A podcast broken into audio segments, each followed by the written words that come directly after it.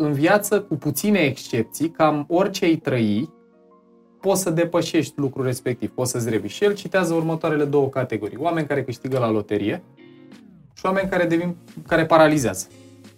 La șase luni de când unii au câștigat la loto și unii au paralizat, le-au măsurat nivelul de fericire subiectiv perceput. E identic.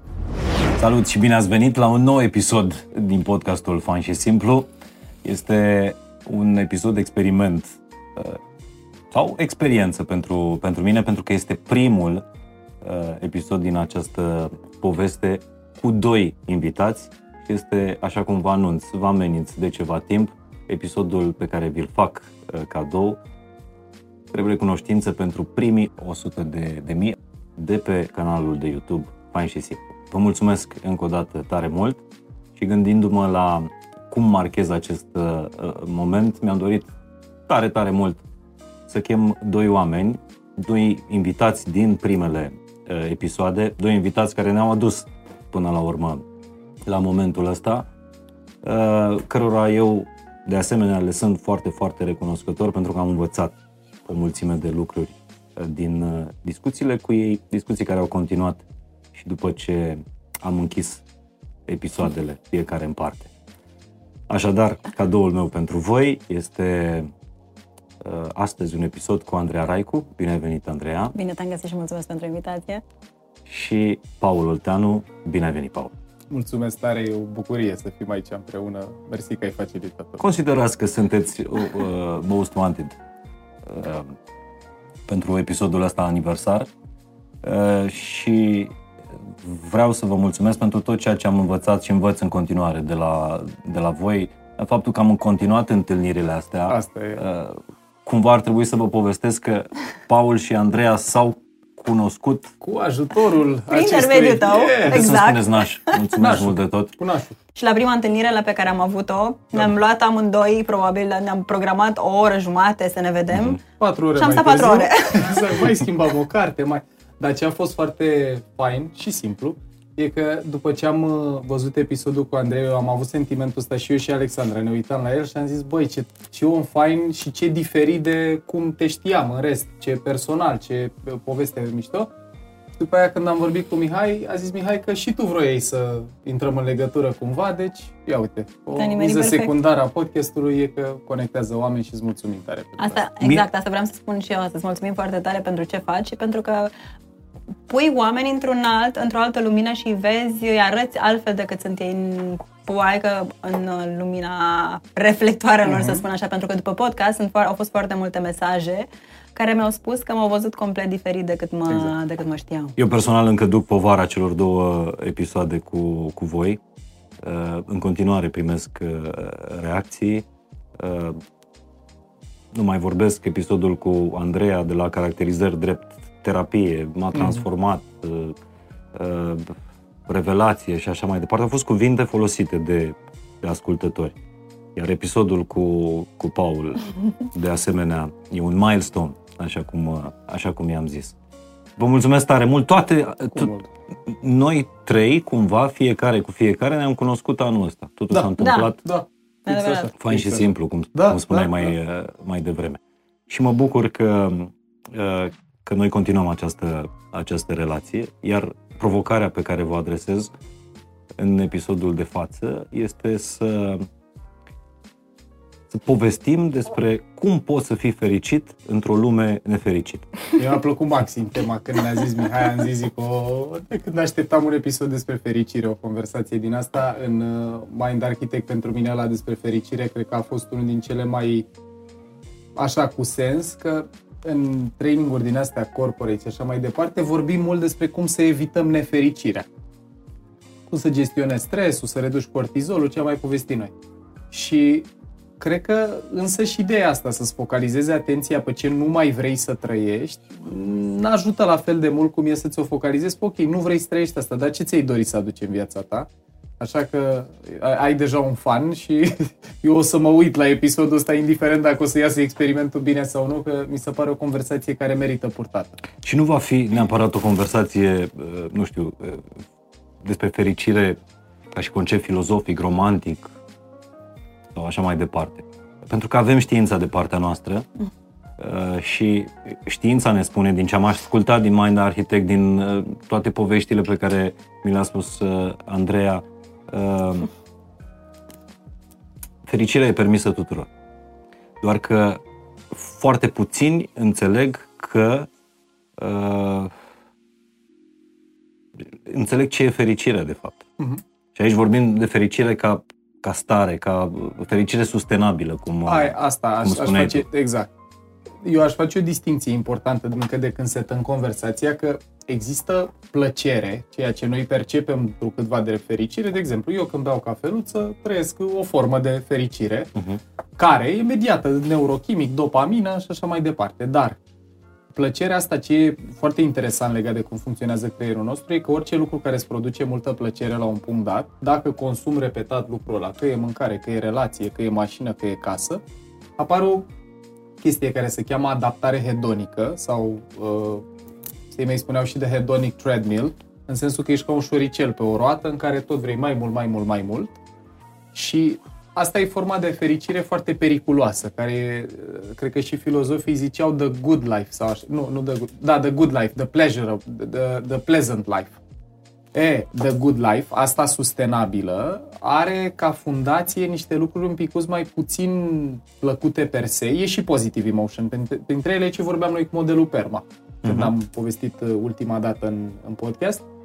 Și mi se pare că e interesant să începem să ne uităm și așa la lucruri, știi? Adică, bă, ok, trăiesc plăcere, mănânc lucruri bune, mă îmbrac într-un fel care îmi place, beau ceva care îmi dă plăcere pe moment, dar e important să distingem emoțional și eu chiar simt că astea sunt două stări diferite, plăcere temporară versus împlinire. Sau fericirea aia care e mult mai substanțială, în care simt, bă, am făcut ceva bun azi. Am contribuit cu ceva, am făcut ceva ce mă împlinește. Și noi, în- pe pilot automat, așa, elefantul nostru, structurile alea subcorticale, caută mai degrabă ce e plăcut în prezent. Mă simt rău, mănânc ceva, nu mă mai simt rău. Aici cred că merită să facem un switch mental și să înțelegem că sunt două lucruri diferite, ambele sunt mișto, și momentele temporare de plăcere care, uh, la cu care ne, ne putem obișnui, dar și astea în care fac ceva care e greu, de exemplu, nu știu, mi-ajut un prieten cu ceva care nu e deloc plăcut, îl ajut să mute, dar la final, seara, după ce am reușit să facem asta împreună, e sentimentul ăla de conexiune, de comuniune și ăsta e și median neurochimic de altceva. E oxitocină, acolo nu mai e dopamină, nu, e, nu i-aș mai băga un chips, e vulnerabilitate, conexiune, apropiere între oamenii. Și asta e mult mai special. Andreea, uh, foarte multă lume crede că, uh, de fapt e o capcană a fericirii, crede că dacă n- noi ne schimbăm circumstanțele, nu știu, dacă ne schimbăm jobul, dacă obținem un salariu mai bun, dacă ajungem în vacanța pe care o visăm, dacă avem, o să găsim partenerul pe care ni-l închipuim, o să atingem fericirea. Iar când atingem toate lucrurile astea, ne dăm seama că fericirea nu e despre asta. Da, așa e. M-am bucurat foarte tare că ai ales să vorbim despre subiectul ăsta, pentru că oricum e o disperare, o goană așa după a fi fericit, faci mm-hmm. totul pentru a fi fericit. E un task. Exact, e, tu te-ai, ai venit în această viață ca să fii fericit și fiecare lucru pe care îl faci este despre a te apropia din ce în ce mai tare către fericire.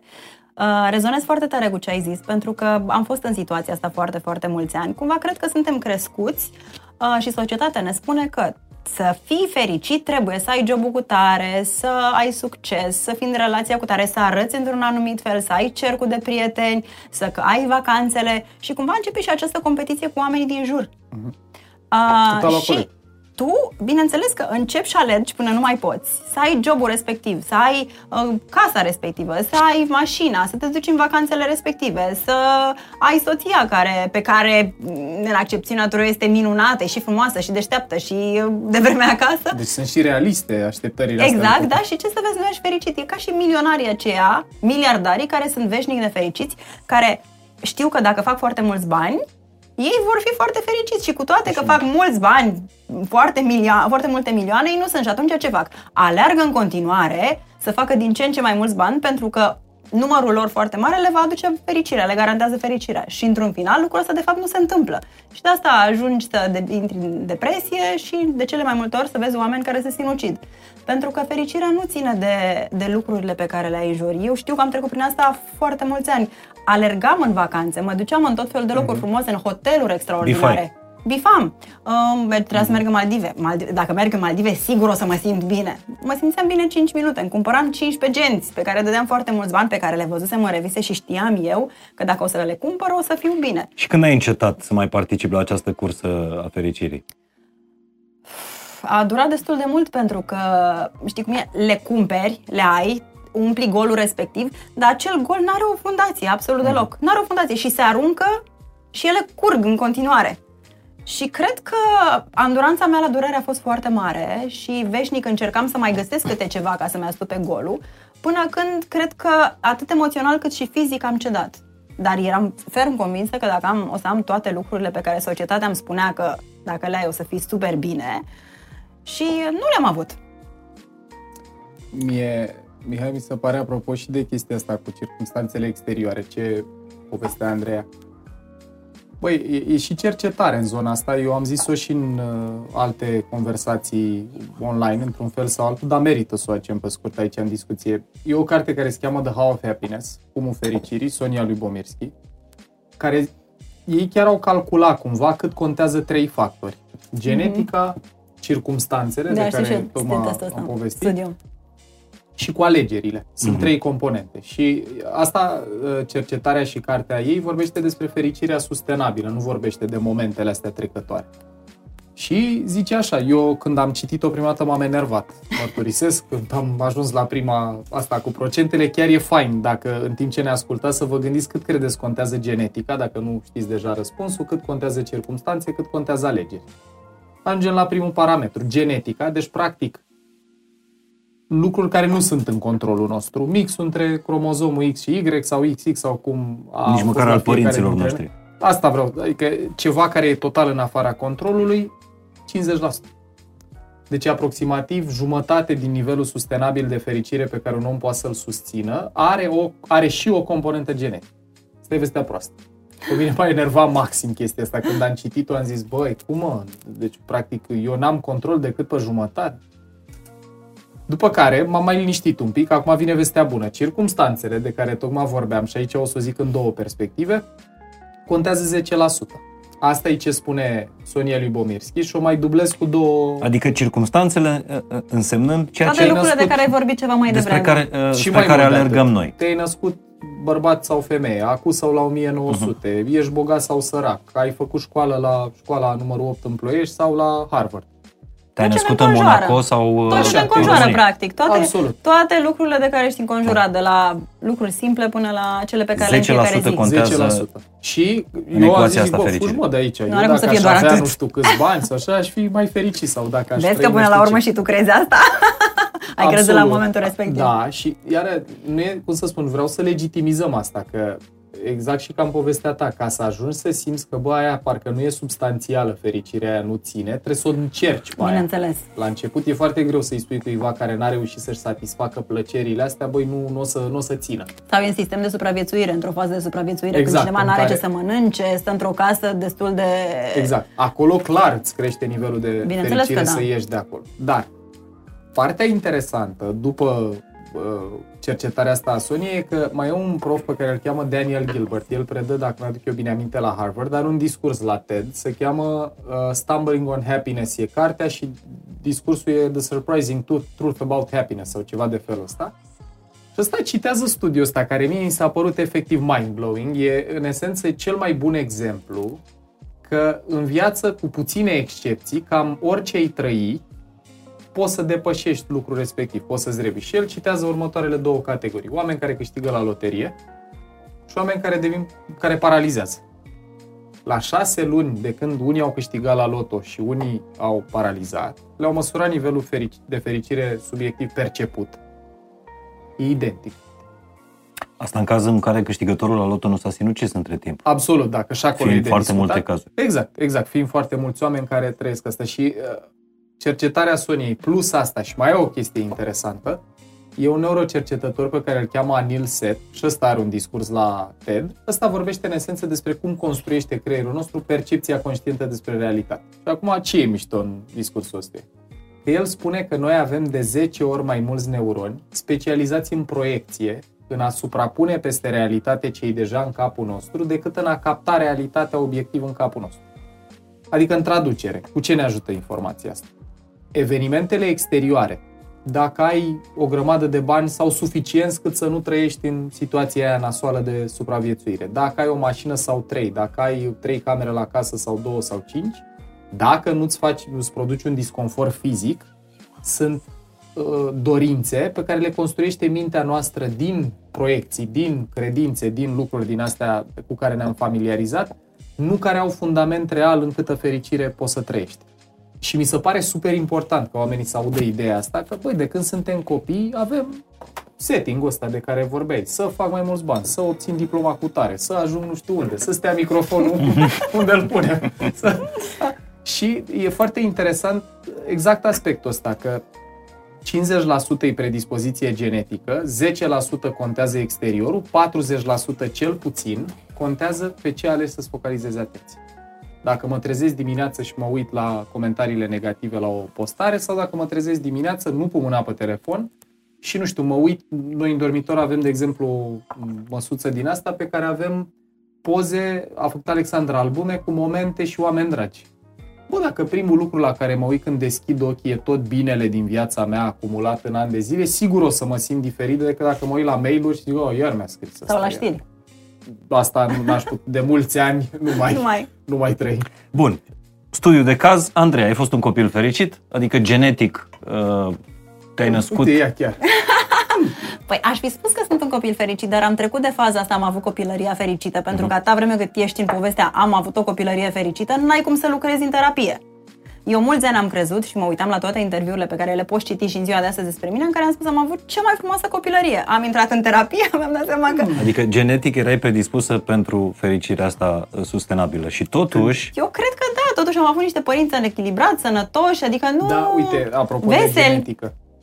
Când trăiai ceva nasol emoțional pentru tine, îți reveneai repede sau dura mult până când te Îți dai reechilibrai? seama că dacă mă întreb ce se întâmplă la 5 ani, nu mi-aduc aminte, De când dar îți pot aduci. să-mi aduc aminte la, nu știu, la 14 Mhm, ani, așa. uh, dacă, nu știu, aveam vreo dezamăgire în dragoste sau în ceva, uh, era foarte intensă, extrem de intensă, eu sunt foarte intensă, uh, și dura două zile, după care mă scuturam și mergeam mai departe, adică nu era o dramă Ok, pe care o deci trăiam. Deci Probabil era- intensitate mare. Easy to recover, da, adică pare că genetica a ajutat să ieși repede din stare. și cu toate astea uh, și cei născuți fericiți ajung la nefericire. Da, pentru că am fost probabil programată, nu genetic, ci de societate și de felul în care am fost crescută, să fiu fericită atunci când o să, când o să, când o să am un iubit, când o să mă mărit.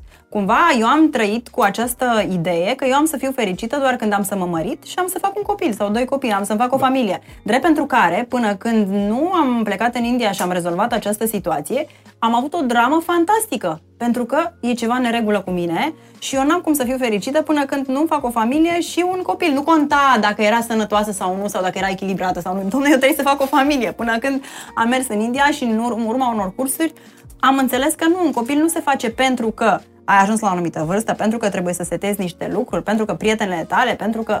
Nu, Și vine Paul Olteanu și spune că uh, tot ceea ce căutai tu, da, noi, da, toți, pentru că suntem un personaj colectiv aici, de fapt conta 10% circumstanțe.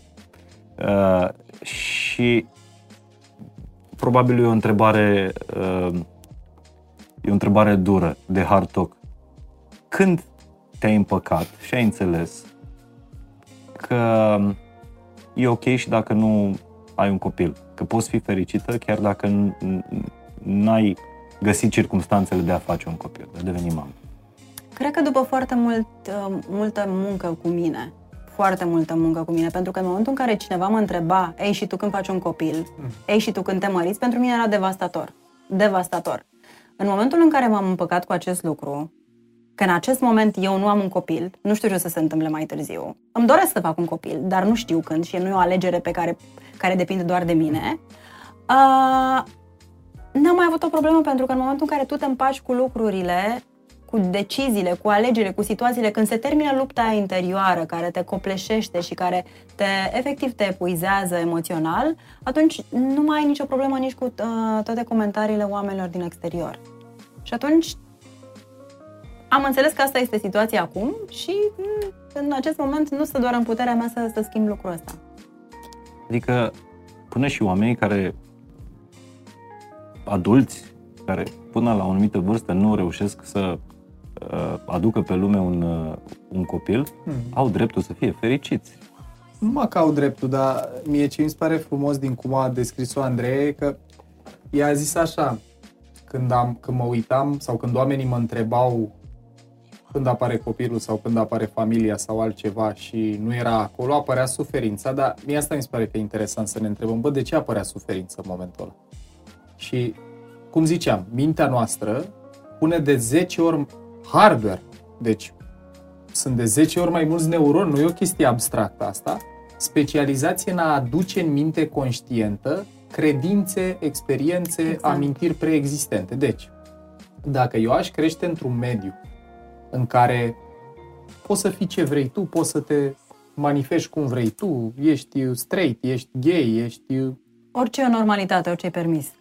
Ea, e, e permis și normalitatea, acceptat. ai normalitatea. Exact, Sau mai precis, eu am o perspectivă de care sunt atașat emoțional, eu nu cred că există normalitate. Adică dacă te gândești neuroștiințific un pic la ideea asta, normalitatea e o convenție socială. Da, e o chestiune relativă. Exact, niște oameni parcursul au mai mult timp, că e mai degrabă așa. Plus la că fel ca fiecare- bunul simț. Exact, la fel. Plus că fiecare are o normalitate specifică felului, Aia e specific treaba. felul în care a fost crescut. Exact. Culturii, educație. Exact, E, exact. și suferința. Că asta e și citatul la frumos care zice că uh, pain is mandatory, suffering is optional. Că durerea Exact. e obligatorie, suferința e opțională. Păi cam despre asta e vorba, adică eu mi-am dat seama și în povești similare cu ce descrii tu și în propria experiență că mult din suferința în diferite momente, că era într-o relație de cuplu, că era când nu performam, de exemplu, nu știu, aveam un curs, că, na, eu cu asta, în asta mi-am investit mult timp și primeam un feedback gen eu nu sunt de acord cu ce spui tu sau chestii care erau poate chiar mai dureroase. Când eram uh, mai micuț, apărea întrebarea în sală, bă, dar tu câți ani ai? Și în momentele alea, iar faptul că în capul meu, îmi aduc aminte și acum, că îmi pusesem un cover foto din ăsta pe Facebook, eu n-am vorbit niciodată de relația mea cu vârsta mea când am intrat în asta și te îmi vine să o fac cu voi. Îmi pusesem un cover foto pe Facebook care zicea așa, ci că age is a thing of mind over matter. If you don't mind, then it doesn't matter. Știi? Și un prieten, Andreea cred că a dat like la asta, nu? Da, clar. Dublu. Ai încă unul de la eu, mine. știi, l- l-am pus acolo de ce? Că în capul meu, eu simțeam că sunt cam tinerel să fiu în niște săli. Țineam cursuri unor oameni care unii aveau dublu vârstei mele, unii mai mulți și, mă rog. Și pe aia mi-a zis un amic înțelept așa, cu care mă mai vedeam din când în când, care își făcea timp pentru mine, mi-a zis, bă, știi că asta e o problemă doar în capul tău și nu numai că e o problemă doar în capul tău, mie mi se pare foarte tare că tu la 22 de ani sau 24 sau cât aveam atunci faci asta. Dacă ai fi avut 34 și făceai asta, nu mi se mai pare excepțional.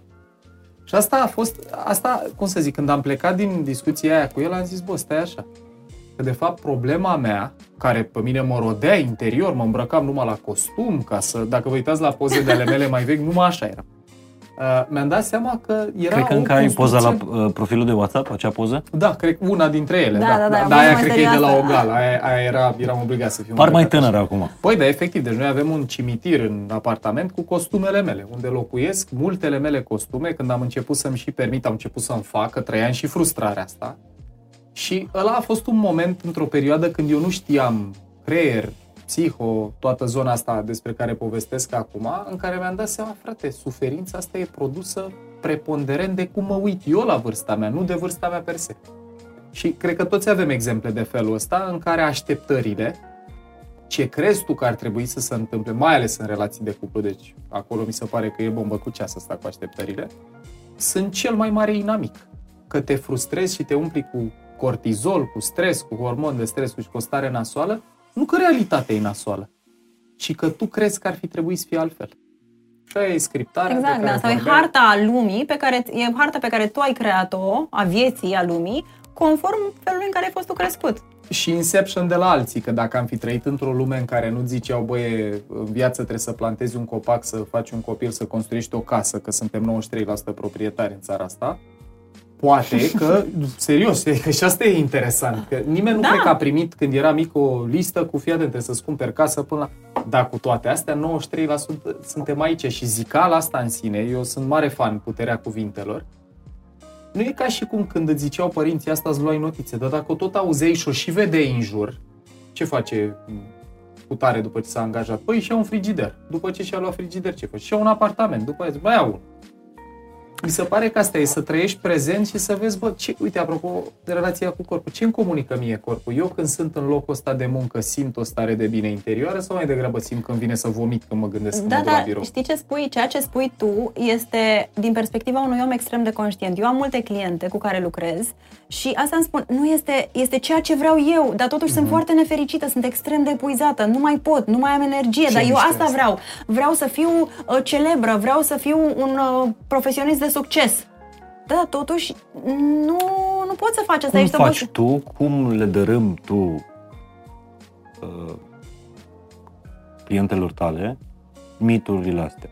Pentru că ce am înțeles până acum? Că lucrurile astea de viață bună, Mhm. sănătate, bogăție, uh, nu știu, validare pe scară Exterioară, socială, da, exact. funcții și așa mai departe, pot fi într-adevăr atribute ale fericirii, dar nu sunt uh, condiții pentru a fi fericit. Superb. Cum, ce le spui tu fetelor când ele aleargă, sunt în cursa asta în care tu ai fost și ai văzut că chiar dacă Că o nu termen nu ajungi. câștigi. Chiar că nu ajungi nicăieri. Uh, în primul rând e foarte greu pentru că într-o primă fază ele sunt sigure că ceea ce își doresc este, uh, are legătură cu ele, nu cu ceva ce au moștenit din copilărie. Mhm. Și este evident, adică nu am niciun dubiu în momentul în care discutăm că ceea ce vor nu este dorința lor, este efectiv ceva moștenit din copilărie. Și destructurăm prin diverse situații și întrebări până când ajung la concluzia că de fapt nu este ceea ce îți doresc ele, pentru că e ceva ce le obosește, e ceva ce fac și m, pentru că la un moment dat vorbeam cu cineva care spunea că își dorește să ajungă într-un anumit fel și pentru ea sănătatea e foarte importantă. E una dintre valorile foarte importante pentru ea și am zis, ok, dar în toată alergătura asta în care tu muncești Unde e sănătatea? 18 ore pe zi, în care nu mai ai nimic Da. timp de tine, unde este grija față de tine? Blank. Și blank-ul, pauzele astea în lucru cu un client sau și în conversații între prieteni sunt fix momentele când ai aprins un bec într-un spațiu în capul ăluilalt unde el n-a aprins niciodată lumina. Exact, exact, nu se aștepta niciodată. Ăsta e cel mai bun feedback. în Bun, dar momentele poți lăsa în încăperea aia lumina aprinsă și tu să ieși. Bine mersi să-ți vezi de viața ta. Dar a rămas lumina aprinsă și din când în când mai tragi cu ochiul. Da. După care mai vin foarte multe întrebări la care nu s-au așteptat absolut deloc. Le dau tot felul de teme pentru acasă cu niște întrebări cât se poate de simple. Și oricât de mult vrei să întorci capul pentru că te deranjează, e acolo. Și știi că la un moment dat te vei întoarce. Când ai plantat sau ai aprins lumina sau ai sădit sămânța, nu ai cum să nu te întorci. Poți să-mi lași un set de, de întrebări la care să răspundem? O să ți le pun să le scrii. Da, o să mă gândesc și o Parcă să erau spun. și niște carduri, am văzut eu, nu? Și- Aveai- Sunt super faine. alea. Da, cardurile descoperate. Pentru că oamenii, din ce am observat din experiența mea, nu au nici măcar nu știu ce le place să facă, ce le aduce bucurie, ce le aduce energie, care sunt punctele lor forte, care sunt trăsăturile uh, sau oamenii cu care se întâlnesc, ce își doresc de la viață. Cumva niște lucruri de bază. Uite, știi ce mi se pare interesant că apare din conversația noastră? Eu, în timp ce povesteai, m-am întrebat, bă, dar de ce suntem așa? Adică de ce n-avem reflexul să ne punem întrebările astea? Și cred că parte din răspuns, n-am contemplat, n-am cercetat asta, dar m-am gândit acum, cred că parte din răspuns e că noi trăim într-o cultură a răspunsurilor, nu a întrebărilor. Adică 12 ani la școală, Ne-am tu răspuns. trebuie să răspunzi, nu, nu să te întrebi lucruri. Adică nu primeai note sau încurajare dacă te gândeai, uite, veniți cu 10 întrebări despre ce ar fi putut, de ce Otilia ar fi putut să aleagă să fie cu Pascalopolu cu Felix. 10 motive, frate. Uite, dau, dau un exemplu super Da. simplu, că asta toți am citit cartea asta, sau mă rog, era lectură obligatorie. Te bântuie. Unele da, și de asta de ce? Că eu am citit uh, Enigma Otiliei în momentul în care eram și eu îndrăgostit și trăiam uh, viața asta romantică. Eu mă brezonam cu Felix, că fata de care îmi plăcea, plăcea pe cineva mai mare. Dar uite, doar ca idee. Chiar și în speța asta aberantă pe care am pus-o pe masă cu 10 întrebări despre ce, de ce Otilia l-a ales pe Pascalopol. Dacă ți antrenezi mintea copil fiind să găsești cauze alternative pentru de ce s-a întâmplat ceva ce pe tine te-a durut, care n-are component, care n-au cauzele alea componentă personală, adică nu e că ești tu urât sau că ești, nu știu, neatrăgător. poate și-a dorit să se ducă undeva unde tu nu puteai să o ajuți să meargă și ăla da. Poate Da, aia, dar crezi, poate aia, iartă-mă poate. că te întreb, crezi că un copil sau un adolescent poate să gândească în felul ăsta? Andreea, sunt Cum sigur că ajungi? poate, pentru că ei au curiozitate nativă. Adică copiii, ști- Mihai cred că poate să ne confirme din practică personală și obosesc părinții cu întrebări, nu neapărat super complexe. Dar de ce vârstă vorbim? Pentru că atunci când ajungi la 14-15 ani, primul lucru pe care îl crezi în momentul în care cineva te respinge este că e ceva în regulă cu tine. Asta vreau să zic. Iar asta e o opțiune pe care o ai, pe unde mintea alunecă automat, pentru că nu prea ai avut alternative. De exemplu, uite, dau o speță super simplă. Nouă, gândirea complexă începe să ni se dezvolte după 2 ani, cortexul ăla prefrontal și până spre 25. La 14 e semi, 14-15, adică ai niște capacitate de abstractizare, că poți să înțelegi metaforă, poți să înțelegi Mhm. sarcasm cât de cât. Deci clar ai niște capacitate să faci asta, nu ai ca un adult. Nu e la fel de maturizată funcția asta cum o vezi la adulți. Dar doar dau perspectiva asta cu pusul întrebărilor de ce? Că dacă ți antrenezi mintea să-și pună întrebări, unul ajută în procesele astea de transformare personală de care vorbim, unde conștientizarea e primul pas. Dacă faci o școală de coaching, la terapie nici nu mai vorbesc, primul pas e să devii conștient de ce trăiești, că dacă nu ești conștient, n-ai N-ai cum cum să să schimbi schimbi. nimic. Pasul 2 e acceptarea, care e mai complicată că s-ar putea să ai o miză personală foarte mare în a nu accepta că trăiești lucrul ăla. Eu îmi vine în minte o prietenă care intra în relații de cuplu, niciuna nu mergea și alegea locuri de muncă, ni- niciunul nu rămânea. Intra în relații de colegialitate de apartament, să muta cu oameni, cred că o dată sau de două ori pe an să muta. Era un tipar foarte, adică elefantul e foarte clar pentru cineva din exterior. După mai multe conversații, într-o discuție, cred că eram la Lente Cafe, cred că și acum mi-aduc aminte unde eram, eu am întrebat-o, bă, dar ce câștigi făcând asta? Nu întrebat-o ce pierzi, am întrebat-o ce câștigi Hm. făcând asta.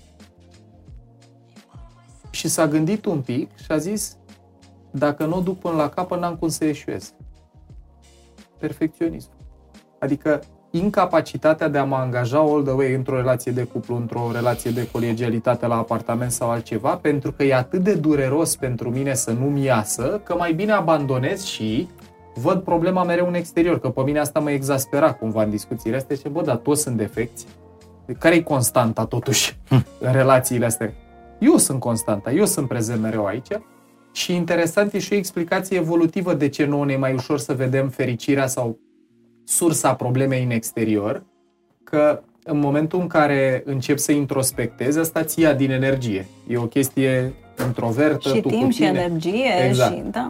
Când vezi cauza în exterior, e mai ușor să te aperi de ceva ce e în afara ta decât de ceva ce e în interiorul tău și, practic, să crezi că problemele sunt în exterior te fac combativ. Să crezi că problemele sunt în interior, deși e calea mai sănătoasă către vindecare și transformare, ți iau din energie și într-o lume în care dacă rămâneai fără energie te mânca pantera, era mai ușor să crezi că e o problemă cu pantera. Ce?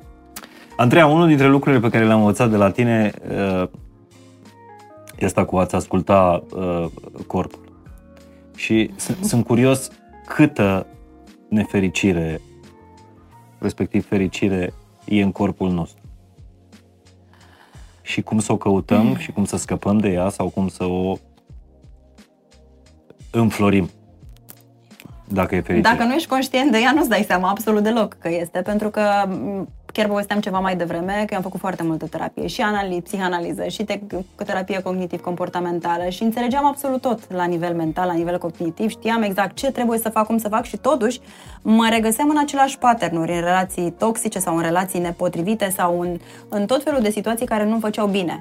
Și nu înțelegeam cum, adică eu știu și tot acolo sunt, Mm. Și cumva am, am simțit nevoia să fac un pas uh, sau să fac ceva, muncă un pic mai, mai profundă să înțeleg ce se întâmplă. Și asta a fost în momentul în care am plecat în India și am început să lucrez cu corpul meu, care era practic blocat. Nu știam că e foarte multă traumă în corp. De fiecare dată când vorbesc de traumă, oamenii probabil că se gândesc că e ceva absolut îngrozitor care se întâmplă. Nu, că trauma e ceva care se întâmplă, o, o experiență care vine prea repede, Prea uh, intens. prea intens și tu la momentul acela ca și copil nu ai capacitatea necesară să poți să uh, metabolizezi. să meto- metabolizezi uh, Și ea rămâne acolo. și ea rămâne în corp. Și memoria corpului este incredibil de puternică, incredibil de mare și atunci toate experiențele sunt acolo, și frici, și momentele în care ai fost respins, și uh, toată, toată supărarea, și toate momentele în care tu te-ai învrăjbit și ai zis eu o să merg mai departe, ai încapsulat cumva durerea și trauma și de fiecare dată când ai avut o experiență nefericită de care tu nu-ți mai aduci aminte, bineînțeles, ai pus-o undeva bine acolo și ai mers mai departe și ai devenit foarte puternic, ai creat acea... Uh, armură. Exact, asta e cuvântul, armură, pe care eu am simțit că am, o am. Am făcut la un moment dat un curs, cred că povesteam, un curs de 20 și ceva de zile de breathing, în care s-a lucrat foarte mult cu corpul, în care respiri în toate felurile, în care sari, în care te, mă, cum se numește, vibrează corpul, faci în toate... Eliberezi. Eliberezi. Mm. Uh, și îmi simțeam corpul complet diferit. Nu înțelegeam ce se întâmpla cu el. Adică și acum în continuare, după ce am făcut uh, genul ăsta de terapie, am început din nou să fac muncă cu corpul pentru că am simțit că mai sunt lucruri pe care trebuie să le eliberez. Și e extrem de obositor, e extrem de greu, dar cred din punctul meu de vedere că este singurul mod în care pot să eliberezi trauma. Exact cum zicea Paul mai devreme, e cel mai greu să lucrezi cu interiorul, mm-hmm. cu, cu interiorul Da, tău. pentru că de ceilalți poți să fugi, nu-mi place de tine, am plecat mai departe, yes. la revedere. Dar la un moment dat eu mă duc acasă la mine și eu rămân cu mine, indiferent că îmi place sau nu, toate emoțiile, toate fricile, absolut toate lucrurile de care eu am fugit de, ceila, de la ceilalți, au rămas la mine acasă. Și atunci de asta începe, încep să te uh, arunci în tot felul de lucruri ca să nu mai simți durerea. Ai, și ca să nu te mai întâlnești cu tine. Exact. Ca să bag un Netflix, un film, social media, social media ca să nu mai vorbim de dependențe, papa, de tot felul de exact, exact. papa, compulsive shopping sau uh, tot felul de substanțe interzise sau alcool, sunt doar lucruri care să-ți ia atenția de la emoțiile tale, pentru că nu vrei să simți, nu vrei să simți nici durerea, nu vrei să simți nici tristețea. Ce E legitim să vrei să nu le simți, dar e alternativa, e mult mai nasoală. Adică una e dacă eu trăiesc un pic de disconfort și învăț să-l metabolizez, am parte de educația asta. Mamă, uite, încă de când suntem copii. E ok să fii trist, versus nu fi trist. Generația noastră nu mai asta a auzit. Nu fi trist, Băi, nu mai fi supărat, nu mai, nu mai plânge. Și atunci noi am învățat frică, că nu trebuie să fim așa. Nu țipa, tu să taci când vorbesc cu tine. Nu deranja, nu deranja adulții, că acum vorbesc adulții. E, și ideea e că, exact cum descrie Andreea, dacă să strânge toată energia aia în corp, Uite, eu vreau să dau un exemplu super simplu. Mă și ofer studiu de caz din punctul ăsta de vedere cumva.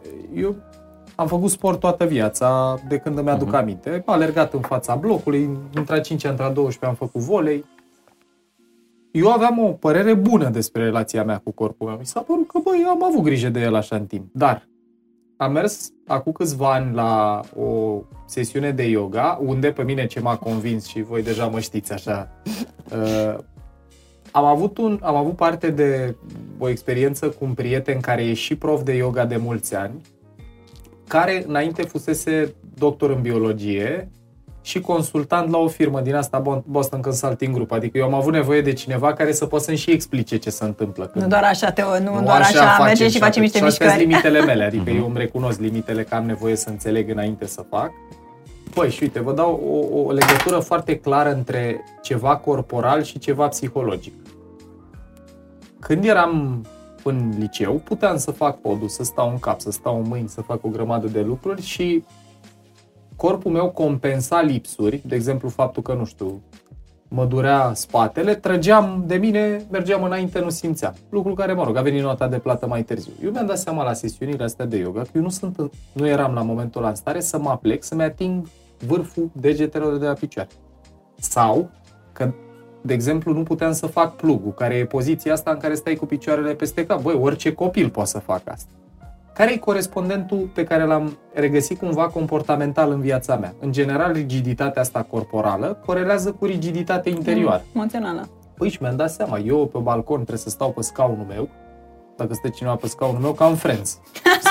nu rog omul să se mute, dar oricum trăiesc o doză de disconfort. Dacă la blocul unde locuim, noi nu avem locuri de parcare alocate, dar dacă cineva e pe locul meu, pe care tu l-ai considerat al tău. Evident apare disconfort și mi-am dat seama că, băi, o reflectare non-verbală, efectiv în anatomia mea, foarte clară a unui factor intern. Asta a fost o conștientizare și am mai avut una, apropo de ce vă ziceam și cu vârsta, cu chestia asta, cu ișiul meu cu vârsta, am dat seama la un moment dat că când eram copil am avut mereu sentimentul că sunt slab în partea superioară a corpului, uh-huh. că am brațele subțiri, că Bă, și am compensat. Toată sala, ca bărbatul român, așa. Am dus la sală, am făcut biceps, triceps, piept, știi? Clișeu. Mi-am dat- exact, exact. Știi? Și mi-am dat Bărbat seama la la un sală. moment dat, exact asta, că la dans, mie mi-e greu să mă las pe genunchi, că eu mi-am neglijat partea inferioară a corpului, abdomen, trunchi, adică exact astea care sprijină tot greu, lucru care se revedea și în viața mea. Am depus foarte mult efort să-mi umplu capul, ca să zic așa, cu cunoaștere, cu cărți, cu nu știu ce, Să spuntezi trenul superior. da, să am forță, să îmi fac Mhm. loc și am neglijat mult chestia asta și eu dau un exemplu că eu n-am la fel de multă experiență în lucru pe corp cum e tot ce a trăit, cum, cum are Andreea din India și din toată povestea asta, dar dau exemplu ăsta că poate e aproape de oameni. Deci nu, asta cu corpul e o oglindă a unei stări interioare, doar că o vezi fizic. Și doar atât, mai zic o idee, am o, îmi vine iară o prietenă în minte, care are exact uh, scripturi. Până la 25 trebuia să am Normal. asta, asta, asta. Băi, la yoga când am făcut împreună, la fel, exact în aceeași stare corporală cu mine, nu putea să-și atingă degetele, nu putea să-și țină labele picioarelor, să stea pe picioare. Child pose, așa, să stai cu picioarele Mhm. sub tine și să Mhm. stai pe el. Și mie mi-era greu la început să fac asta și e foarte interesant că, uite, mă uit la părinții mei când merg la ei și îi invit să facem un pic de yoga împreună. Alexandra, fac? da, tai că lasă? mai tai că nu și poate tata facem ceva în sensul ăsta, dacă tot poate te uiți. Uh, Mama da. Și e alt om. E altă energie. Simte căldură în tot corpul, simte că se activează. E, e fascinantă legătura asta, cum lucrând pe corp, poți să schimbi starea și nivelul de și e energie incredibil interior. când începi să-ți înveți corpul, pentru că noi de mici suntem învățați să nu-l ascultăm, chiar să-l ignorăm, toate emoțiile, Exact. toate lucrurile pe care le simțim. Că atunci când suntem mici, foarte mici, vezi la fiecare copil, începe și plânge la fiecare problemă pe care o are sau exprimă fiecare emoție pe care o are. Și pe măsură ce crește, nu mai are voie să facă lucrurile astea pentru că nu e ok, nu e bine să faci asta, nu e bine să spui asta, nu e bine să te exprimi. Și atunci te faci mic, efectiv te faci mic și pierzi contactul cu corpul, dar corpul îți spune întotdeauna absolut orice, fiecare senzație, dacă ești atent, de la felul în care respiri, de la felul, de la senzațiile pe care le ai, de la, nu știu, de multe ori se întâmplă să iei o decizie cu care nu ești de acord, dar o, o vrei să o, o, o iei pentru că ți se pare că ai putea să fii respins sau să pierzi ceva. Și ai un gol aici în stomac, dar nu ești atent. Cum te conectezi cu, cu corpul tău? Paul vorbea mai devreme despre, despre yoga, adică merge acasă la părinți care nu, s- nu au făcut yoga niciodată, nu sunt niște inițiați uh, și totuși reușesc să, să, simtă, se- să simtă senzații. Uh, pentru că ce aflu în momentul ăsta este că toate meditațiile tale, Andreea, te ajută, dar până la un punct. Da, e adevărat. Pentru că meditațiile lucrează cu gândurile tale. Te ajută să te eliberezi, să găsești o stare de echilibru, de, de liniște, dacă uh, îți iese meditația, dar meditația nu te ajută în ceea Dacă ce ai o privește traumă corpul. în corp, nu te ajută meditația și pot să spun că ce m-a ajutat pe mine și în general ne ajută pe noi toți care nu suntem obișnuiți cu genul acesta de mm, ac- ac- activitate, să-i spunem, meditația, um, e, sunt meditațiile active. Sunt uh, niște meditații pe care Osho le-a inventat. În, în, sunt meditații cam de o oră care cuprind foarte multă mișcare. Um, ai uh, câte 15 minute din fiecare, sunt meditații de o oră cu intervale de 15 minute în care ai m, progresiv, sau mă rog, nu progresiv, pornești de la o mișcare, poți să fii alergat, sărit, tremurat, uh, Scuturat. scuturat, exact în așa fel încât să-ți simți cum se mișcă corpul și să intri în contact cu el, până când ajungi să poți să stai într-o stare de, de liniște. Pentru că ce se întâmplă? Noi suntem atât de mult în cap, așa că dacă eu am să spun ție așează-te și pur și simplu meditează, o să te apuce toți Sugeta. nervii și o să zici ce porcărie e meditația asta, cum mulți oameni spun, eu uite ce m-a agitat. Nu, meditația nu te-a ajutat medita- de agitat, meditația ți-a adus la suprafață ce ai înăuntru. Și atunci, în momentul în care faci aceste meditații active, en- m, atenția ta în loc să fie înspre minte, unde sunt toate gândurile, se duce înspre corp. Și atunci te ajută să te eliberezi și să intri în contact cu corpul tău. Pe mine m-a ajutat foarte mult uh, genul acesta de... Și frumusețea la lucru pe corp, că eu sunt uh, mare ambasador pentru asta, e că acolo nu contează calitatea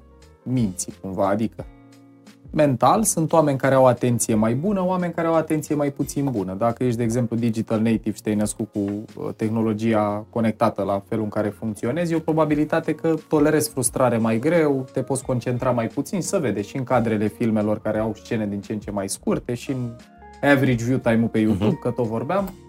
E, corpul e o, cum să-i spun eu, e o interfață pentru viața interioară care e cam la fel la toată lumea. Adică eu am văzut adulți cu mindset-uri foarte diferite, culturi diferite, educație diferită, care când accesează componenta asta corporală, e numitor comun. Toți avem corp, nu toți avem mintea la fel. Că acolo contează personalitate, cultură, temperament, tot felul de lucruri, dar împământarea asta fizică e o pârghie foarte la îndemână oricui care vrea să lucreze cu el și care nu vrea neapărat să intre momentan într-un proces din ăsta de conștientizare, de... plus că oricum ele merg mână-mână.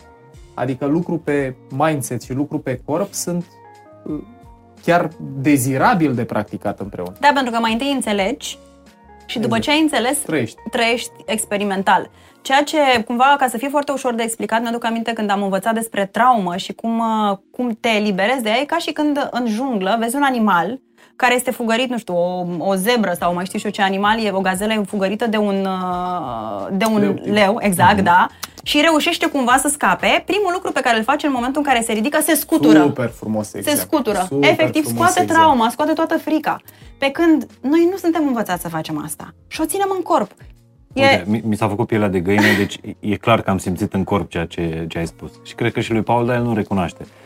El fiind un ambasador al, Al- al creierului. Dar e foarte interesant pentru că mi se pare corpul nostru e mult mai sincer decât, decât mintea. Mintea niciodată nu minte. mintea Niciodată. poate fi păcălită foarte ușor, pentru că Se mintea, de păcălește exemplu, singură. nu Ba da. face Multe diferența între realitate și imaginație. Da. Dacă tu minți, uh, nu știu, îi spui în momentul ăsta că sau îți imaginezi că mănânci un ecler, că tu dai exemplu cu Da, da, eclerele da, foarte da, des, da, da, nu e poftă. uh, Ce să facem? mintea o să creadă că el a Da, mâncat, apare, apare uh, un- un mobilizare. ecler. Yes. pe când corpul nu poți să-l păcălești în felul ăsta. Într-o oarecare măsură poți, că ăsta e și placebo în esență. Adică mintea, iar eu vreau să legitimizăm faptul ăsta că e un trepied cumva. Creierul e suportul hardware care sistemul nervos controlează tot, inclusiv corpul. Uh-huh. Fără sistem nervos, nu intru în zona asta de spiritualitate, dar fără sistem nervos, din ce înțelegem noi și din ce putem măsura, nu prea există.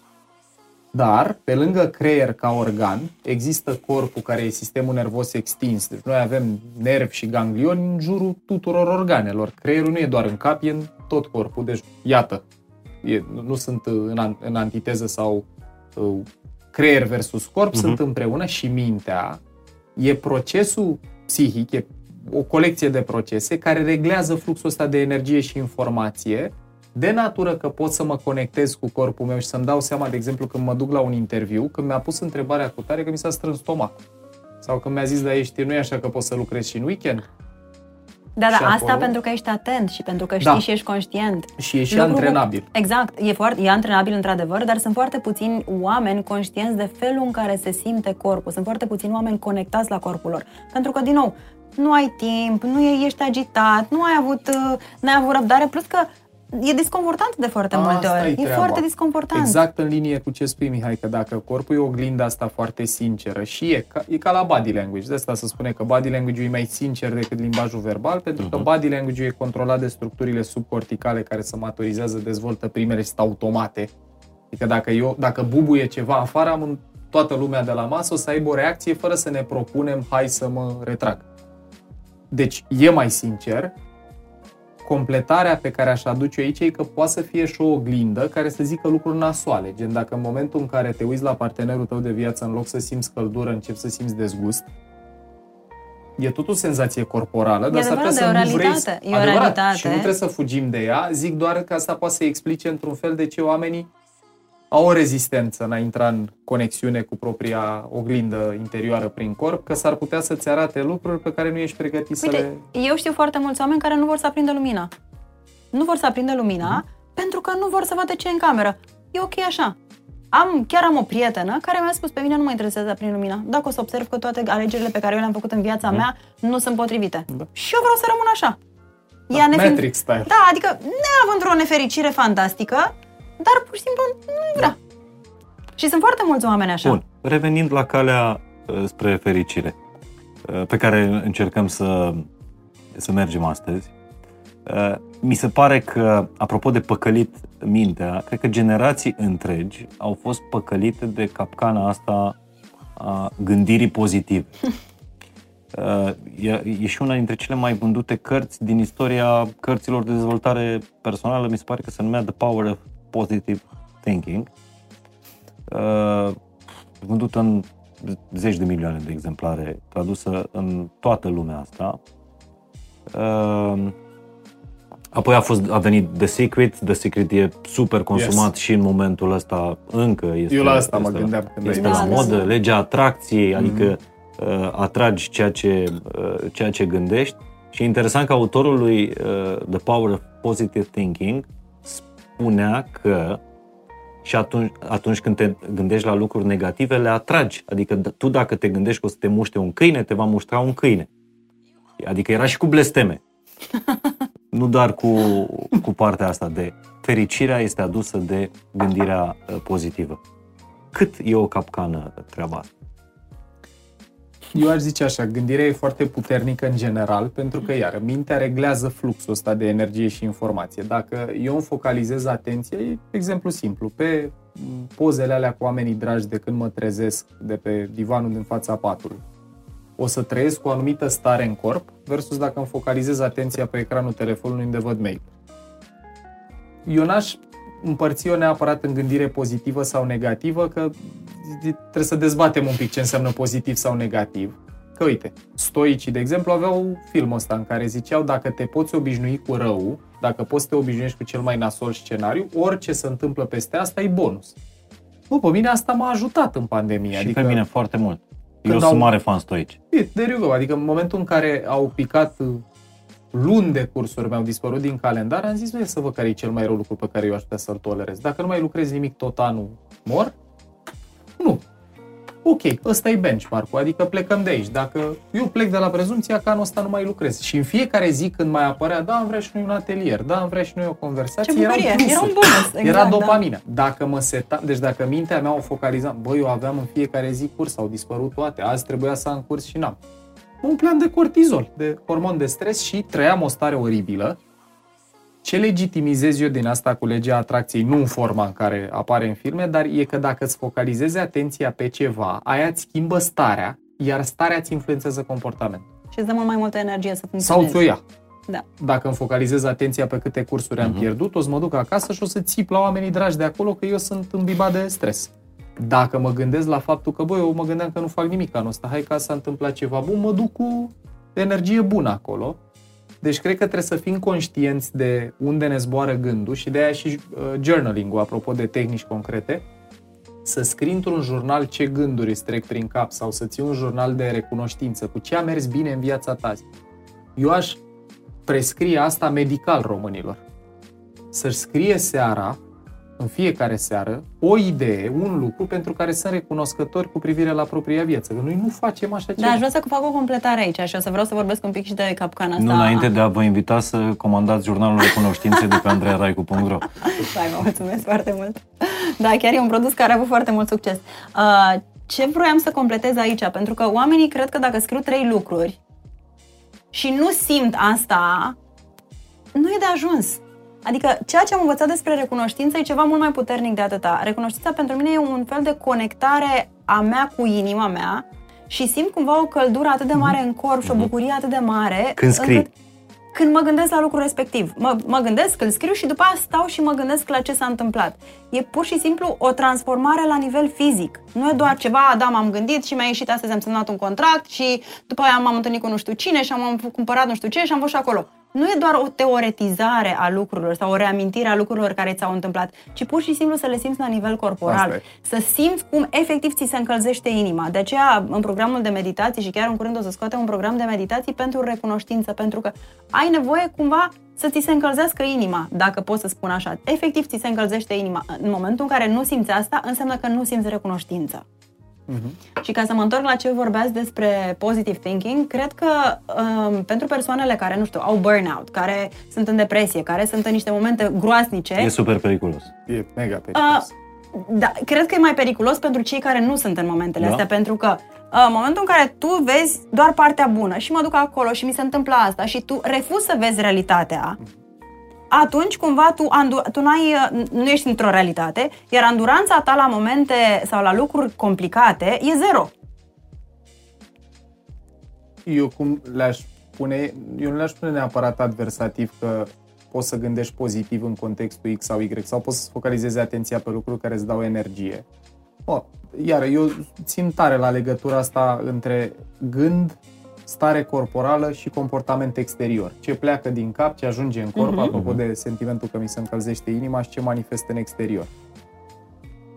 Cel mai periculos e când trăiești perioade nasoale să alegi să segmentezi, să te uiți doar la partea bună din viața ta. Acolo e foarte periculos uh-huh. dacă nu recunoști partea nasoală, că eu cunosc oameni care sunt vizibili într-o degradare fizică datorită stresului pe care îl trăiesc la birou, să vede efectiv pe corpul lor că e nasol și nu they don't acknowledge it, nu iau un calcul, Da, nu e exact, dar și în ziceai. același timp, uite, eu pot să spun din propria mea experiență, când eram în momentele foarte nasoale, nu aveam capacitatea să văd nimic bun din viața mea. Vedeam doar că nu am copii, nu sunt măritată, uh, nu știu ce mi s-a mai întâmplat, dar cu toate astea eu aveam încă 10 lucruri minunate în viață și nu puteam să le văd pentru că atenția mea era concentrată doar la ce era rău. De asta spun că cred, cred că sunt, uh, sunt cazuri distincte și sunt cazuri și nu să în, sprijină în toate. una pe cealaltă. Exact. Că tocmai asta e. În, în momentul ăla, dacă nu mai am energie să-mi focalizez atenția pe pozitivul din viața mea, că, bă, dacă, dacă adică, probabilitatea să n-ai nimic bun în viața ta e zero. Nu Perfect există adevărat. așa. Adică probabilitatea să fii unul din oamenii care oriunde s-ar uita în viața lor e numai negru și trist, e mică. Da. Să fii unul din oamenii care, deși au lumină, soare, în niște câmpii din pădurea, din întinderea vieții tale, că ți-e greu să te uiți la ea, asta e altă discuție. Și acolo iar ajungem la corp, pentru că în toate cărțile astea care vorbesc despre trata, tratament psihologic sau vindecarea traumelor sau uh, transformare personală, ei zic așa, dacă n-ai energie, primul pas e să ai energie. Fără uh-huh. energie n-ai ce să faci. Păi energie înseamnă mișcare. Când alergi, când alergați, că voi sunteți campioni în asta în contrast cu mine, când alergi, endorfinele alea dau energie. Adrenalina pe care o mobilizezi alergând dă energie și sunt chiar niște cărți, mi-aduc aminte, nu mai știu să citez cartea specific, dar zicea fix asta. Dacă ești deprimat, dă-te în roller coaster. Dacă vrei să-ți ajuți un prim... Vorbesc serios. Pentru că adrenalina o să-ți crească nivelul de energie care îți permite după aia să-ți controlezi mai bine și gândurile. Dacă ești stors, exact ce descrie, roller coaster e o metaforă. Da, Cred da, că în da. carte se referea chiar să te duci într-un parc de distracții, să trăiești ceva intens. Dar e foarte interesantă legătura asta, că eu mi-aduc aminte, în, uite, exact cum descrim, perioade de despărțire, de apăsare emoțională. Băi, nu venea să ies din casă. Dar dacă mă mobilizam să-mi scot corpul din apartamentul ăla și să mă duc, să fac ceva, să alerg, să mă întâlnesc Să cu un știi că la mine nu prieten, mergea. Împărtăși La mine nu asta e. mergea. Nici măcar cu mișcare, sport, Nimic. adrenalină, Absolut roller coaster, nimic.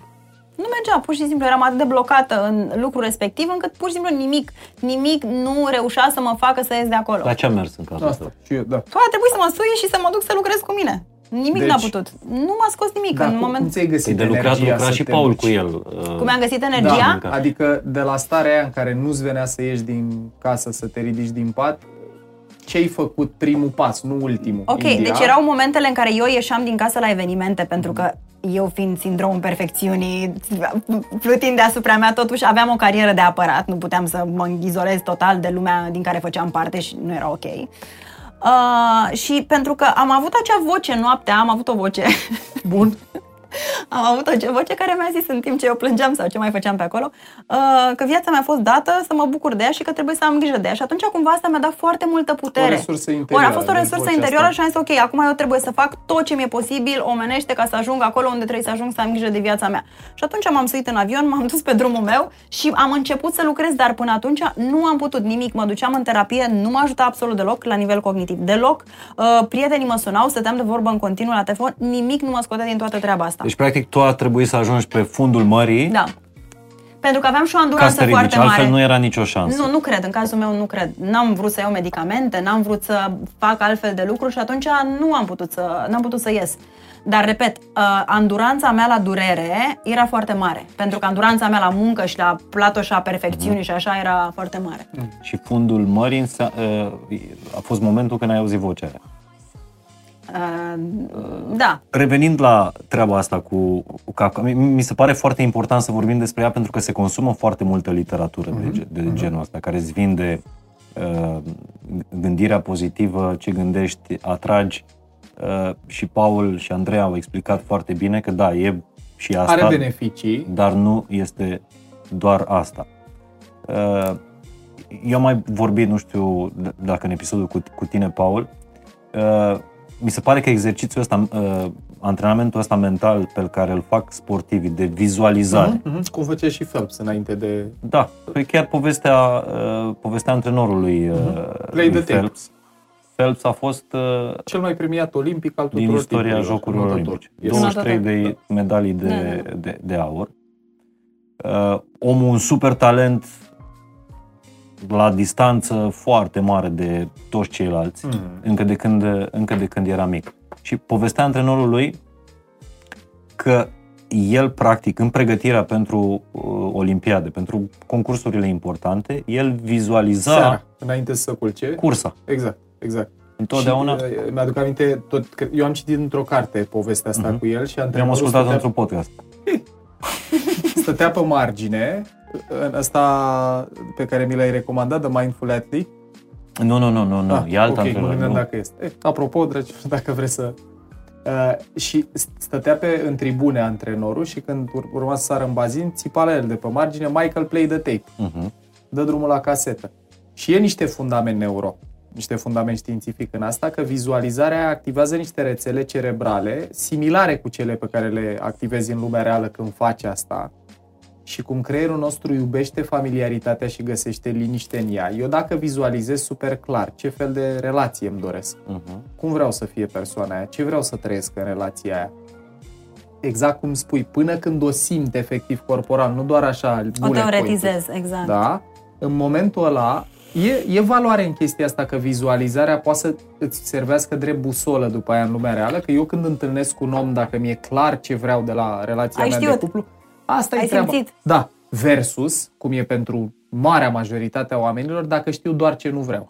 Dar de Aoleu, unde ești- știi care e proiecție și care e adevărat? Pentru că de cele mai multe ori nu facem decât să proiectăm în celălalt ceea ce ne imaginăm noi că este. Pentru că ne facem acea hartă a cum ar trebui să fie partenerul Mhm. nostru și ni-l alegem în funcție de uh, lucrurile pe care poate să ni le dea, cele care ne-au lipsit în copilărie sau cele pe care le-am avut și pe care ni le dorim în continuare. Mhm. Și atunci ajungem de cele mai multe ori să proiectăm asupra partenerului nostru Mhm. Very nice. Lucrurile pe care credem să- noi că le are. Eu o să răspund la persoana întâi aici. Pe mine ce m-a ajutat să fac distinție între ce cred că vreau și ce vreau a fost să văd cum mă simt, să fiu conștient cu ce trăiesc și ce simt în momentul în care am trăit diferite momente în relație. Adică, dau cu bullet point-uri.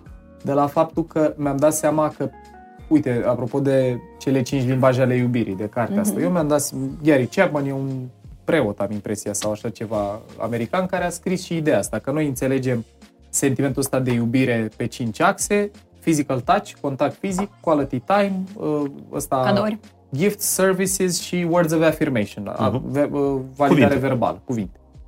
Și uitându-mă la cum mă simt în relații, de, pe speța asta a relațiilor, că e familiară poate pentru mulți oameni, eu am descoperit că pentru mine asta cu contactul fizic e ceva care, fără de care eu nu mă simt iubit.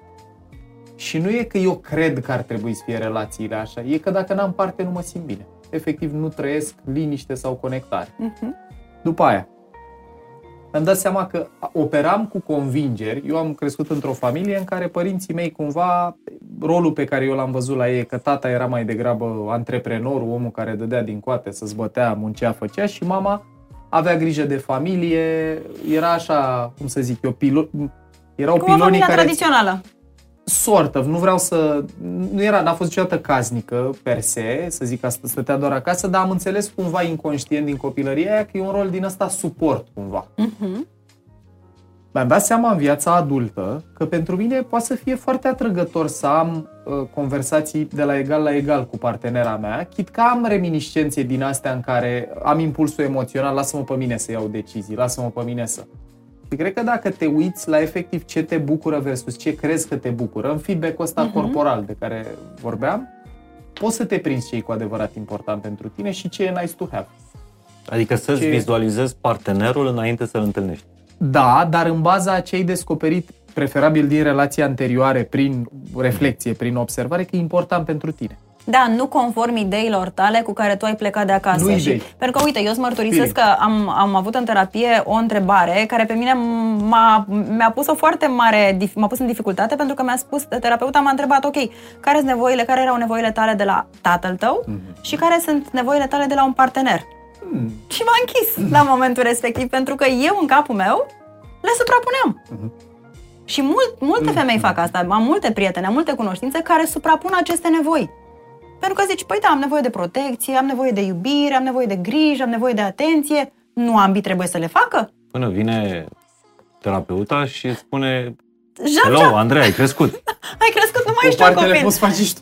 Ești adult și ai nevoie de alte lucruri de la partenerul tău. Nu mai poți să ai nevoie de ca de la tatăl tău. O să, aj- o să ajungem și la cât de importante sunt relațiile în ecuația asta uh, a fericirii, dar nu aș vrea să, să, să închidem treaba asta cu positive thinking, cu uh, cât de importantă este vizualizarea asta, pentru că ai adus aminte de povestea lui, uh, uh, lui Michael Phelps. Știi, știi ce i s-a întâmplat lui la, la un moment dat și de Când ce e i-au foarte pornit ochelarii? da, de, de ce e foarte important să repetăm în minte drumul pe care urmează să, să, să-l facem? Pentru că la Olimpiada la Beijing Mhm. uh, urma să bată un record uh, mondial În sau parte, olimpic, da, nu mai da. știu, mă rog.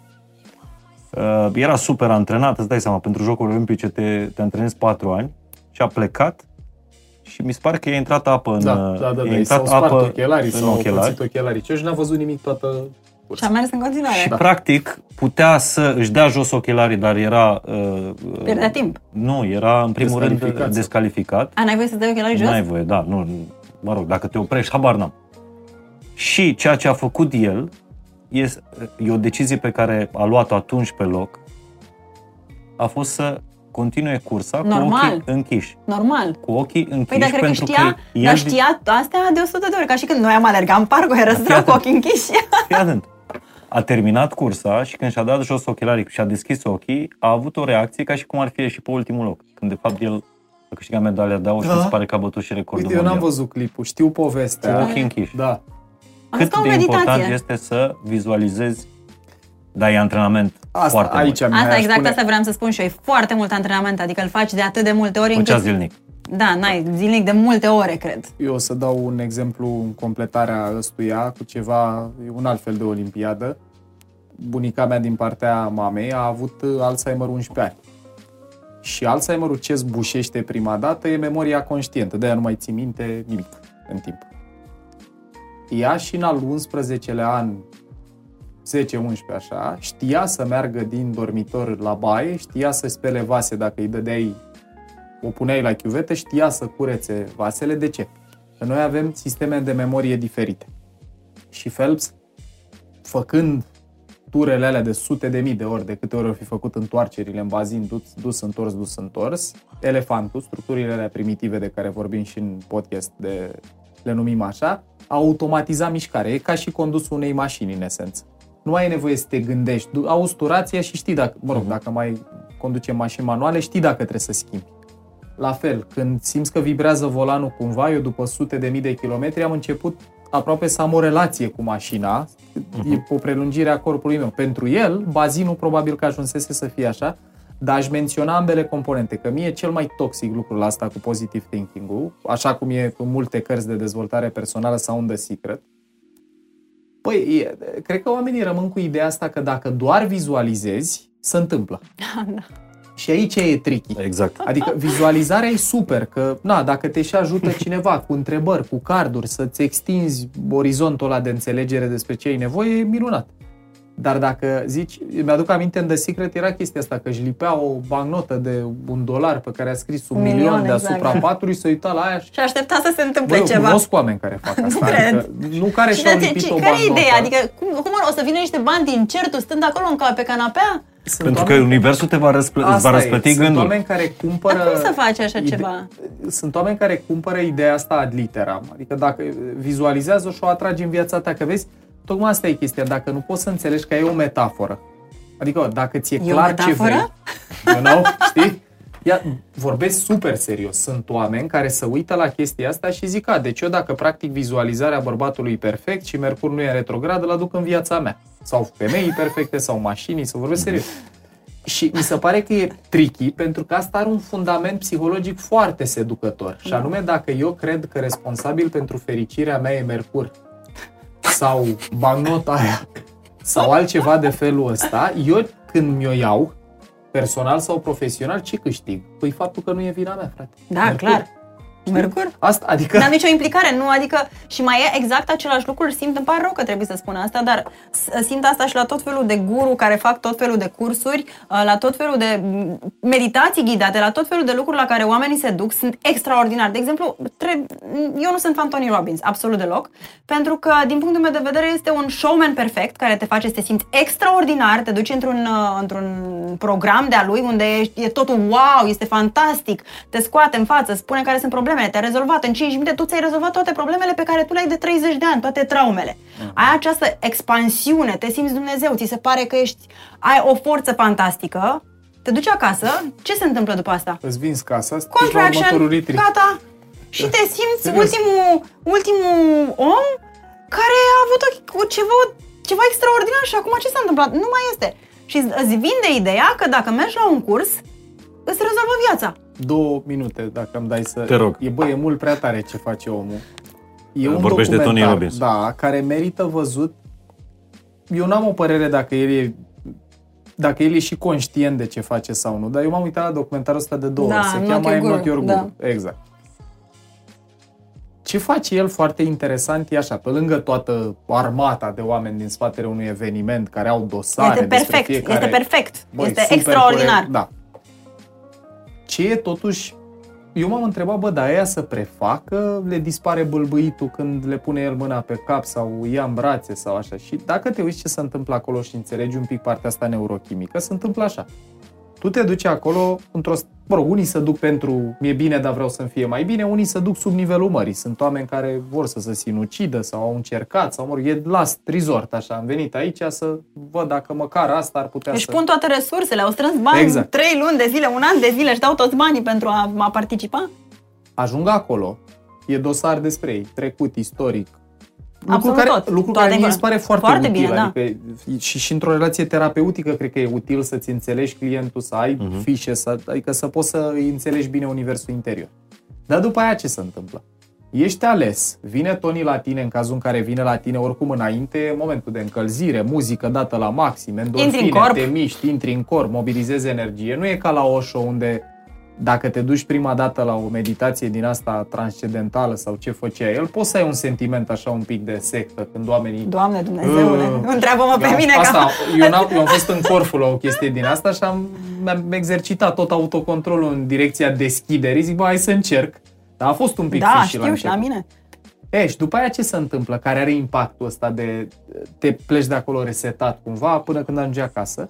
Este că în momentul în care 5.000 de oameni sau 20.000 de oameni, cât strânge el într-o sală din asta, Mhm. îți strigă numele și, te aplaudă în timp ce continuu, bubuie muzica aia, te păi pare ai că ești toată Dumnezeu. dopamină, serotonină, endorfine, toate Mamă. odată. Mhm. Și normal că cu cocktailul ăla neuro... Pentru că și dacă Dintr-o iei dată cocaină... ești- Probabil că și dacă iei cocaină și ecstasy și încă vreo două lucruri care realizează cocktailul împreună, îți dispare bălbâitul, devii hyper. Problema e că nu e sustenabil. Ajungi adică acasă Ai beleaua. Și nu se mai întâmplă nimic. dacă ai lucrat la tine, ani de terapie, lucru cu corp, lucrurile astea care, bă, nu-s plăcute, adică drumul către fericire nu e numai plăcere. Sau drumul către forma asta de fericire sustenabilă nu-i plăcut cap-coadă. E și nasol. Nu Să, e doar un cocktail de chimicale servit. Dacă vrei să-l poți invoca sustenabil fără să plătești zeci de mii de euro Știi, pentru un sunt retreat. foarte mulți oameni care m-au întrebat, dar și cât să mai faci? Adică n-ai fost la un curs, voi, Și nu te e duci, gata. Nu e gata, adică ce, ai luat o pastilă și gata. A, de fapt, ăia îți spun că e ceva în regulă cu tine ca să-ți ia bani în continuu. Mm. Nu este un proces continuu, degeaba te duci la un curs, e ca și când te duci la un curs de business. Ți se pare că ai învățat tot, ți-ai făcut niște cărți de vizită și aștepți. Să vină. Nu vine nimica, este un proces pe care trebuie să-l susții continuu. Trebuie să fii conștient, trebuie să vezi în continuu, să faci introspecție, să scrii, să vezi care sunt problemele, să, să sapi în continuu. Voiam să vă dau la finalul episodului două diplome de guru fain și simplu, dar Mulțumim că nu. Nu mersi, nu. am scăzut examenul pentru că ne dați vești uh, proaste, adică ne dați foarte, foarte greu. Dar Am ascultat într-un episod mai de Architect, uh, vorbeai despre o carte, mi se pare, The Habits of a, Happy Brain. of, of a Happy Brain. Și aș vrea să vorbim puțin despre cocktailul ăsta de chimicale Pe ale scurt. fericirii, Yes. uh, pe care ar trebui să ni le produ- Mobilizăm. să ni le producem sustenabil, adică să Aia e muncim, Aia e treaba. dacă nu zilnic, autoarea Da, da, da. pe care o cheamă Loretta Browning, am impresia, or something like that, uh, zice așa că ce numim noi fericire e un mix între patru chimicale, mai sunt și altele, dar astea sunt principalele de care vorbește ea. Dopamină, care ea o numește hormonul recompensei. Dopamina e, cum să zic, e și o carte doar despre ea, care se cheamă The Molecule of More, al Daniel Lieberman. Dopamina mai degrabă îți dă motivație decât plăcere. Adică dopamina e sentimentul la mișto când tragi într-o direcție în care simți că te apropii de ce-ți dorești să obții. E când persoana de care îți place îți răspunde la mesaje. E când, nu știu, Mhm. uh-huh. ieși în oraș și stați mai mult decât uh, ți-ai propus și asta arată conexiune interes. Asta e dopamina. Dopamina e un hormon super important pentru noi pentru că, pe lângă faptul că absența ei duce și la diferite probleme neurologice de astea palpabile, gen uh, a- scleroza multiplă, mi se pare că are o componentă de demielinizare și pierdere de dopamină și altele. Parkinsonul tot așa. Dar când o ai, îți dă combustibil să te dai jos din pat, să faci, să mergi la alergare, să faci lucru greu, dar satisfăcător evolutiv, dopamina despre asta a fost. Să te duci, să te lupți cu celălalt mascul, să obții femela, să obții mâncarea, să obții adăpostul, să obții ce aveai nevoie. Endorfine care se mobilizează la sport, la râs, la sex, cu precădere la chestii fizice. uh-huh. Oxitocină care are un loc aparte în lista asta pentru că e un hormon care mediază vulnerabilitate și încredere. Când oameni care sunt apropiați împărtășesc experiențe unii cu ceilalți, când ți-e greu și ai pe cineva care e alături de tine, când o mămică naște și în- mai ales în mod natural, se secretă foarte multă oxitocină care sudează relația de atașament cu copilul și practic oxitocina se mai cheamă și hormonul încrederii. Sunt niște cercetări super înduieșătoare, pe mine m-au mișcat maxim, care zic că dacă un uh, stăpân se uită în ochii câinelui și câinele în ochii stăpânului, oh. la Oh. amândoi se eliberează oxitocină, da. Mm. Și ăsta e un neurocercetător de la uh, Stanford, am impresia, Sapolsky, îl cheamă Robert Sapolsky, într-o un cărțoi Behave se cheamă, e o biblie de neuroștiință, adică ăsta nu era un om tacifili și el citește, el citează chestia asta, pe mine m-a impresionat. Dar maxim. cred că și între noi trei în momentul ăsta e un pic de oxitocină. Păi da, iată, ne mulțumim, știi că ne-ai adus împreună. Deci am zis astea trei și a patra, care, și vedeți că toate contează. Motivația îți dă un sentiment plăcut, endorfinele sunt high-ul ăsta în care simți că dispar problemele, dispare orice tensiune pe moment, oxitocina, conexiune umană, serotonina, very important ăsta e. Ăsta e și hormonul care dacă lipsește, cel puțin parte din literatură, zice că corelează cu depresie. Deficitul de serotonină corelează cu depresia. Johan Hari în Lost Connections, care e o carte despre, zice el, The Hidden Causes of Depression and Anxiety, zice că nu prea e neapărat o legătură directă cu serotonina, dar nu, eu o pun pe masă și perspectiva e așa e altă. Serotonina îți dă sentimentul, foarte interesant, în contrast cu dopamina, că ești bine cu ce ai în prezent. Serotonina e în aceeași categorie de molecule cu cannabinoizii, de exemplu. Ce e în cannabis, care te fac și serotonina și cannabinoizii te fac să te simți împământat și bine în prezent. Ai sistemul nervos relaxat. Da, și confortabil cu what is. Astea Deci- se numesc here and now mole- molecules. Cumva logic, fără serotonină, anxietate, depresie. Exact. Și uh, aici aș pune o notă de subsol care nu e în cartea asta, dar merită să o aducem un pic în discuție. Lieberman în The Molecule of More, molecula asta în român au tradus-o dopamină, zice așa că sunt două clustere. Dopamina, care e o- un, un neurochimical pe care dacă l-ai în cantități mari, ești hyper, cauți tot timpul lucruri în exterior, mai mulți bani. Exact milionarii de care vorbeai, care au mai mult decât vor putea cheltui și ei, Vreodată. și nepoților, și copiilor. Și într-o tot viață. aleargă după ele. Pentru că e, uh, sunt circuitele astea de recompensă din creier, e o întreagă rețea care se ocupă cu asta, care sunt hiperactivate. Ok, deci uh, satisfacțiile de la job. Da, să... Dar nu doar, că asta se vede peste tot. Ăștia sunt oamenii care se duc la plajă, stau un sfert de oră pe șezlong și trebuie să facă ceva. Trebuie să se ducă, Da, să nu, n-au stare. exploreze. Sunt acei Ok, oameni care... aha. Sunt foarte mulți oameni care spun, domnule, eu nu am stare să fac asta. Da. Tot timpul trebuie să fac ceva. Eu ca să nu stigmatizăm această categorie, eu mă număr în, rând, în rândul lor, adică eu sunt genul de om dopaminergic care am nevoie, adică doar așa, ca exemplu, azi când purtăm noi conversația, am avut curs, în pauză am avut câteva întâlniri în pauza de la curs, după care acum înregistrăm noi și după asta mă mai duc acasă la Alexandra să povestim. Deci, dar mie îmi dă uh, energie Dar cred că chestia asta. toți trei suntem așa, Da, că toți trei avem dacă ne programul descriem ăsta, programul exact. ăsta, Da, doar și că, dacă doar sunt că așa- atunci când mă opresc, când plec în vacanță, E, aici e șmecherie. poți trăi fără dopamină. Doamne, Ai- sunt aici atât e de șmecheria. fericită pur și simplu să nu fac nimic, să stau așa. Îmi doresc să mă așez pe un șezlong și să nu fac nimic. Aici e toată discuția. Că dopamina e bună, indiscutabil. Problema e momentul în care ajunge să fie atât de activ sistemul de recompensă că nu mai poți să te oprești. Mhm. E practic un automatism în care oricât ai mai cauți. Și aici dopamina devine potențial periculoasă. Gen, că nu- genul de oameni care nu își pot lua vacanță. Sau care și când se duc în vacanță trebuie să facă tot timpul ceva provocator. Și chestia asta poate să ducă la faptul că ajungi în burnout profesional, că vrei mereu mai mult, mai mult, mai mult, la faptul că ai o soție și mai vrei trei. Sau, vorbesc serios, Cum? da, switch, ești într-o relație de cuplu, ai mai vrea încă una, mai ai și un partener extraconjugal, mai vrei încă ceva. Și asta e o chestie Că niciodată nu-i de ajuns, că vrei să mai biochimică. faci ceva Asta pentru e. încă Ai ceva. o mașină, mai vrei una, ai o casă, mai vrei una. Lucru care... Asta e dopamina. Asta e dopamina în exces. Dopamina în doze sănătoase e aia care te mobilizează să ai energie pentru ce contează pentru tine.